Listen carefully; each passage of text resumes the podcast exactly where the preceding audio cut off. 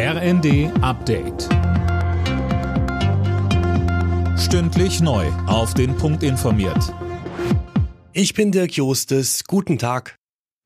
Im Fall Franco A. wird heute das Urteil erwartet. Dem früheren Bundeswehroffizier wird vorgeworfen, einen Anschlag geplant zu haben. Mehr von Tim Britztrup. Der mittlerweile 33-Jährige soll ein Doppelleben geführt und sich als syrischer Flüchtling ausgegeben haben. Aufgeflogen war das Ganze 2017. Damals wurde er am Flughafen in Wien erwischt, als er eine versteckte Pistole holen wollte.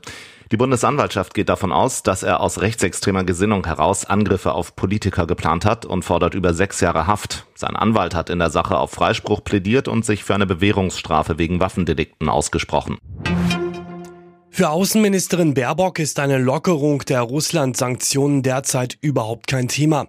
Bei einer Diskussion in Bremen stellte sie klar, Deutschland wird die Ukraine unterstützen, solange sie uns braucht.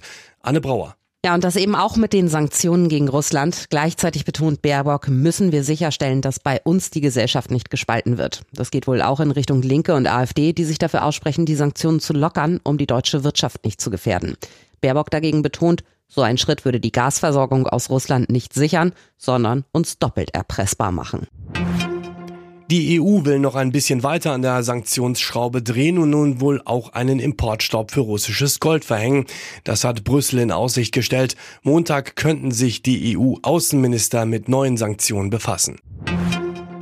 Die EZB hat angekündigt, die Leitzinsen zu erhöhen und Dutzende Banken haben schon reagiert und die Negativzinsen für Sparer abgeschafft. Laut Vergleichsportal Verivox haben 49 Banken ihre sogenannten Verwahrentgelte in den letzten Wochen ganz oder teilweise gestrichen. Die zweite Fußball-Bundesliga startet heute in die neue Saison. Los geht's am Abend mit dem Spiel 1. FC Kaiserslautern gegen Hannover 96. Anstoß ist 20.30 Uhr. In der ersten Liga beginnt die neue Saison Anfang August. Alle Nachrichten auf rnd.de